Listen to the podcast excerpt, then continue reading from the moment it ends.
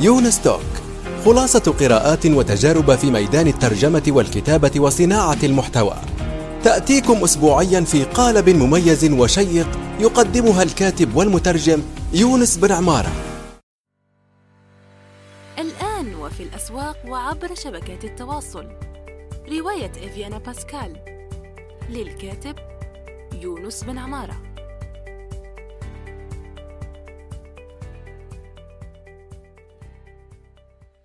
السلام عليكم ورحمة الله وبركاته. صباح الخير أو مساء الخير حسب الوقت الذي تستمعون فيه إلى هذه الحلقة الجديدة من يونس Talk. هذه الحلقة سوف تكون بإذن الله إجابة عن سؤال الأستاذة Evil Smile Evil Smile يعني هو اسم مستعار طبعا عبر التويتر ويقول سؤالها عن هواية ترجمة الأفلام والمسلسلات والقصص المصورة هل هي مفيدة؟ وهل علي الترجمة باسم الحقيقي أم اسم مزيف؟ وهو موضوع مهم على فكرة والكثير يعني يسألون مثل هذا السؤال لأنه وصلني على الخاص مثله وسوف نجيب عليه بإذن الله تعالى. فنقول متوكلين على الحي الذي لا يموت بسم الله.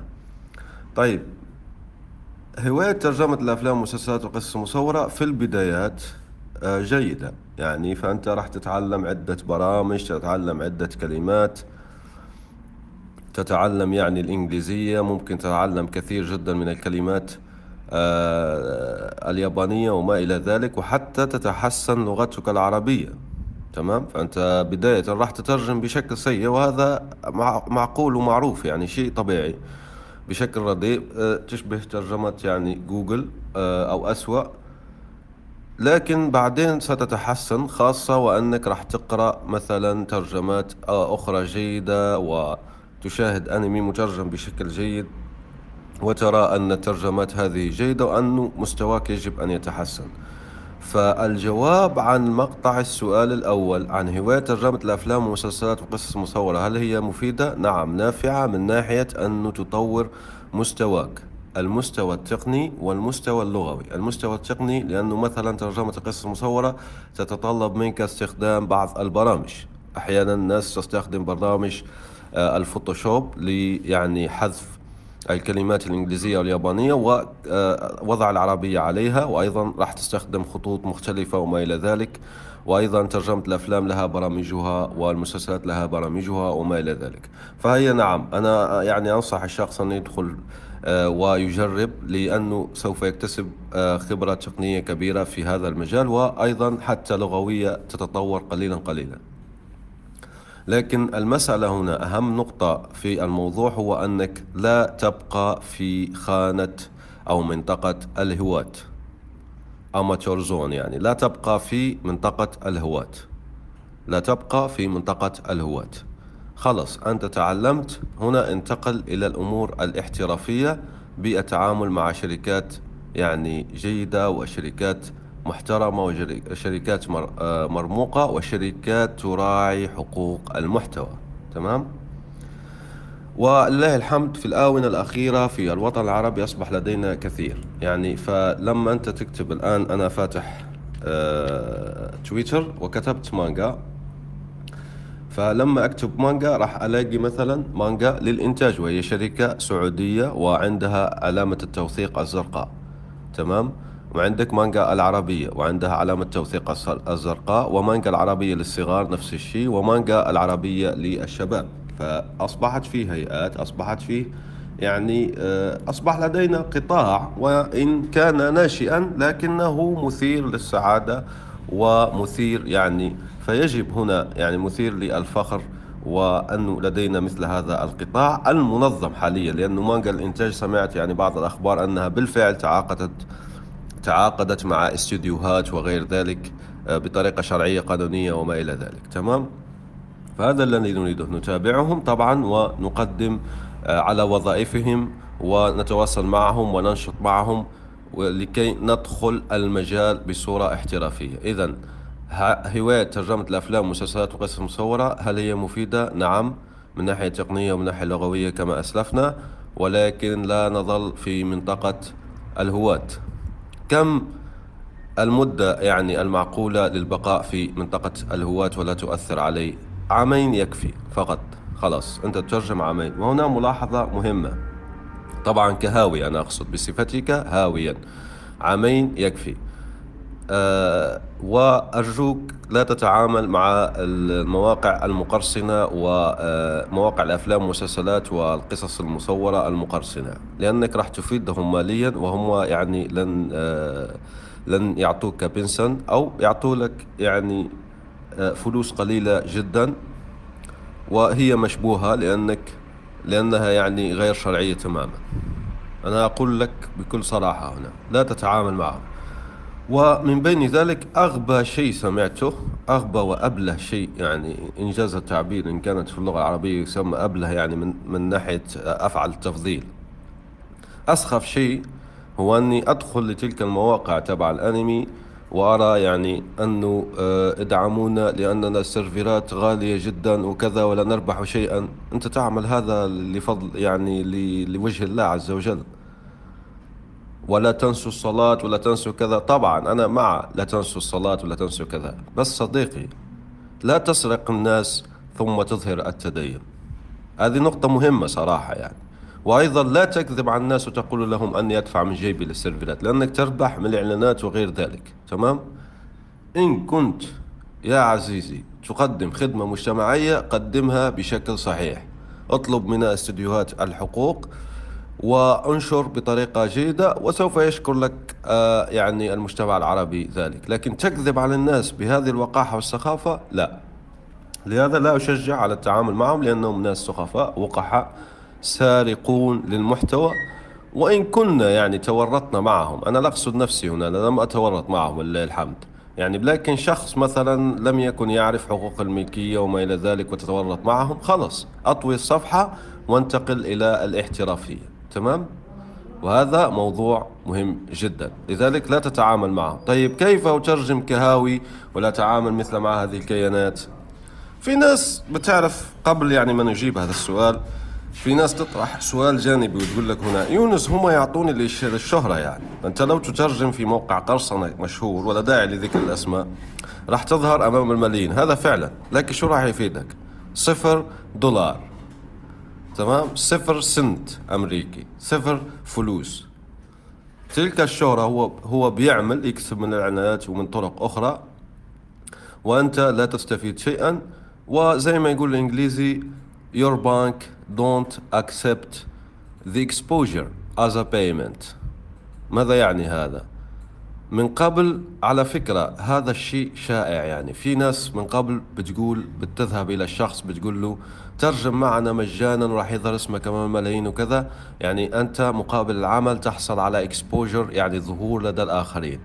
وهذه الخدعة موجودة حتى في الغرب ولهذا يعني صنعوا موقع حديث هو موجود بالفعل اسمه F you طبعا F زي أنتم ما تعرفون الكلمة يعني السبة المعروفة في الإنجليزية pay me.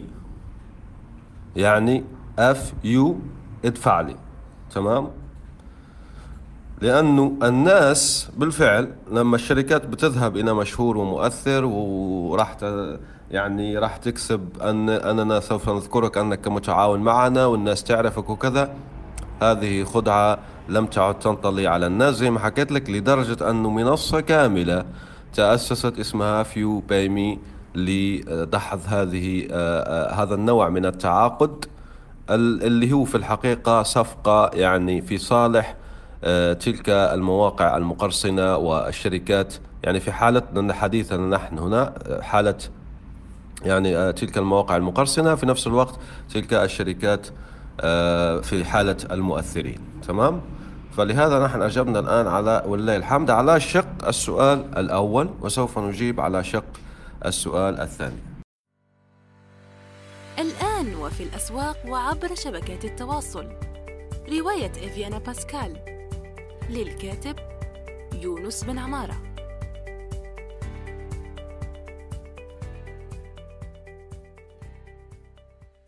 وقبل أن نذهب إلى الشق الثاني للسؤال والذي يقول وهل علي ترجمة باسمي الحقيقي أم اسمي المزيف؟ سوف نتناول بعض النقاط التي أراها مهمة في هذا الموضوع. طيب قد تسأل يونس إذا لم نتعامل مع تلك المواقع المقرصنة وما إلى ذلك كيف نترجم كهواة أنت لما تكون هاوي لن تشكل خطر. هو مع ذلك يبقى فيه مشكل للحقوق.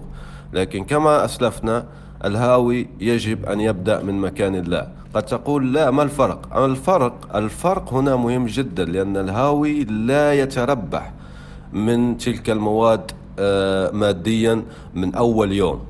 تمام؟ لكن تلك المواقع المقرصنة تتربح تجاريا من تلك المحتوى وهذا هو غير الشرعي في الموضوع. لذلك يمكنك تبدأ وحدك زي ما عاملة الأستاذة إيفل سمايل في تويتر وتنشر يعني ممكن في موقعك أو موقع نقصد هنا موقع تابع لك كهاوي لكي تبدأ تتعلم وتنمي هذه المهارة. والبدايات معذور فيها المرء البدايات يعني معذور لأنه هو زي ما حكينا لن يربح هذا أول شيء وأيضا يجب أن يبدأ من مكان ما. ولو وجد طريقة شرعية مع مانجا هذه ومانجا العربية ومانجا العربية للصغار وما إلى ذلك من الشركات فيا حبذا ويا حبذا ويا حبذا. نحن نريد هذا نبدأ نريد الناس تبدأ بطريقة صحيحة من منذ البداية ومنذ البدء. لكن إن لم يجد فليترجم يعني تطوعيا مع نفسه يعني بنفسه ولنفسه وينشرها للناس لأخذ ردود الفعل ويطور ويحسن نفسه قليلا آه، قليلا. آه، بخصوص السؤال وهل علي ترجمة باسمي الحقيقي أم اسم مزيف؟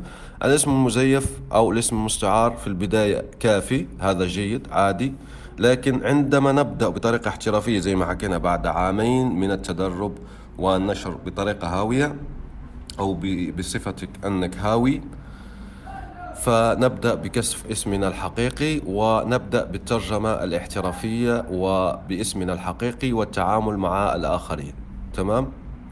وبناء business حول الموضوع. هذا شيء مهم جدا.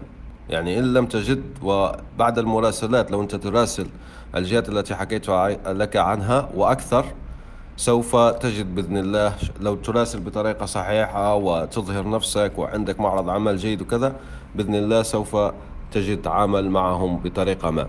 لكن حتى لو لم تجد وهذا شيء يعني آه، شبه مستحيل لكن لنفرض أنك لم تجد تمام؟ هنا الأنمي فيه قوة كبيرة جدا أنك يمكنك كصانع محتوى تربح منه بعدة طرق شرعية فمثلا مراجعات الأنمي. أنا أقترح أنه شخص يكتب يا إما مراجعات أنمي وينشرها في مكان ما ومثلا يعمل آه، يعمل آه، زر تبرع أو زر اشتراك أو زر يعني آه، بيكون المحتوى مدفوع أو مكان ما مدفوع مثلا نقاشات محترمة وهادئة وليس فيها فوضى أو تنمر زي مجتمع مثلا تمام؟ طبعا هذا قبل ذلك يتطلب أن تنتج كم كبير جدا من المحتوى عالي الجودة لتغري الناس ليشتركوا في هكذا آه، في هذا الشيء. هذا أول يعني هذا من ناحية الكتابة. هذا أول خيار. عندك أيضا ممكن تعمل مراجعات صوتية زي البودكاست هذا مراجعات صوتية لآخر حلقات الأنمي التي تراها. تمام؟ ويمكن أيضا عمل مراجعات مرئية مش شرط أنك تظهر أنت شخصيا هناك في اليوتيوب وهو ميدان جيد جدا. وهنا أنت عندك نقطة قوة لأن الناس تبحث بالفعل عن التحليلات تبع الأنمي. يعني تحليلات آه الأنمي والمانجا أيضا حتى المانجا وليس فقط آه الأنمي. فهنا في عدة طرق. فهنا تتربح مثلا من باتريون تتربح من آه, آه، اليوتيوب تتربح من البودكاست بعدة طرق وما إلى ذلك. تمام؟ ففي عدة طرق. هذا على فرض أنك لم تجد عمل يعني آه، بصفة اعتيادية في تلك الشركات التي قلنا أنها بدأت تظهر بقوة في آه، قطاع الاقتصادي الوطني. آه، القطاعات الاقتصاد يعني هي ظهرت كقطاع اقتصادي في الوطن العربي. تمام؟ فهذا أظن أنه جوابك. قبل يعني أن ننهي الحلقة أود أن أقول هذه آه، الكلمة المهمة جدا الموجهة لمترجمي الأنمي والمانجا العرب. يا جماعة الخير يعني أرجوكم ثقفوا أنفسكم لأني لاحظت نقص فادح وخطير ومخزي في الثقافة العامة. يعني فالناس أراها تحلل آه، دون رصيد ثقافي. المانجا والأنمي فن عميق وعريق في نفس الوقت. لا يمكنك أنت جاهل ما تعرف شيء أنك تبدأ تحلل وتصنف وتتكلم وتقول وكذا. لا. يا جماعة الخير ثقفوا أنفسكم. كيف نثقف أنفسنا؟ يجب أن تدرس الأدب الياباني. أكرر. يجب أن تدرس الأدب الياباني. أكرر. يجب أن تدرس الأدب الياباني. على سبيل المثال أنا ما يجيني واحد يقول لي محلل أنا أنمي وما يعرف حكاية جينجي. قد تسألني ما هي حكاية جينجي؟ أقول لك حظك جيد أو بختك أو طالعك سعيد. ليش؟ لأني راح أحكي لك عن باختصار عن حكاية جينجي.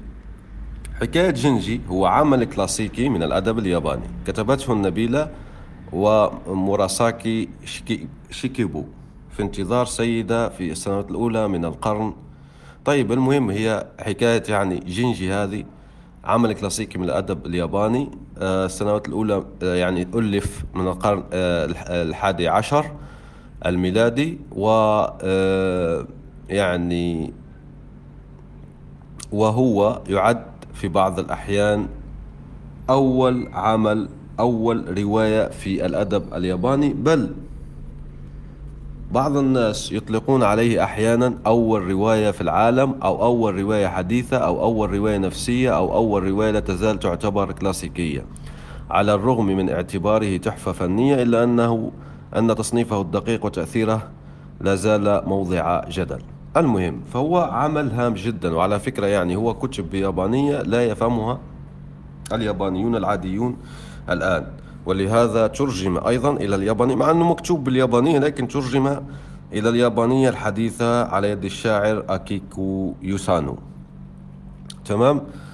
فهذا مثلا هذا مثال بسيط على ما ينبغي لجماعة الأنمي والمانجا أن يعرفوه. لماذا حكاية جنجي مهمة؟ حكاية جنجي مهمة لأن لها تأثير واسع جدا في الكثير من المانجا والأنمي اللي جاء بعدها كلها طبعا. جاء جاءوا بعدها. وأيضا إلى جانب أنها مهمة جدا زي ما حكيت لك بعض الناس هنا يراها أنها أول رواية في العالم مع أني أنا شخصيا أرى أن أول رواية في العالم هي رواية الحمار الذهبي لأبولس لوكيس.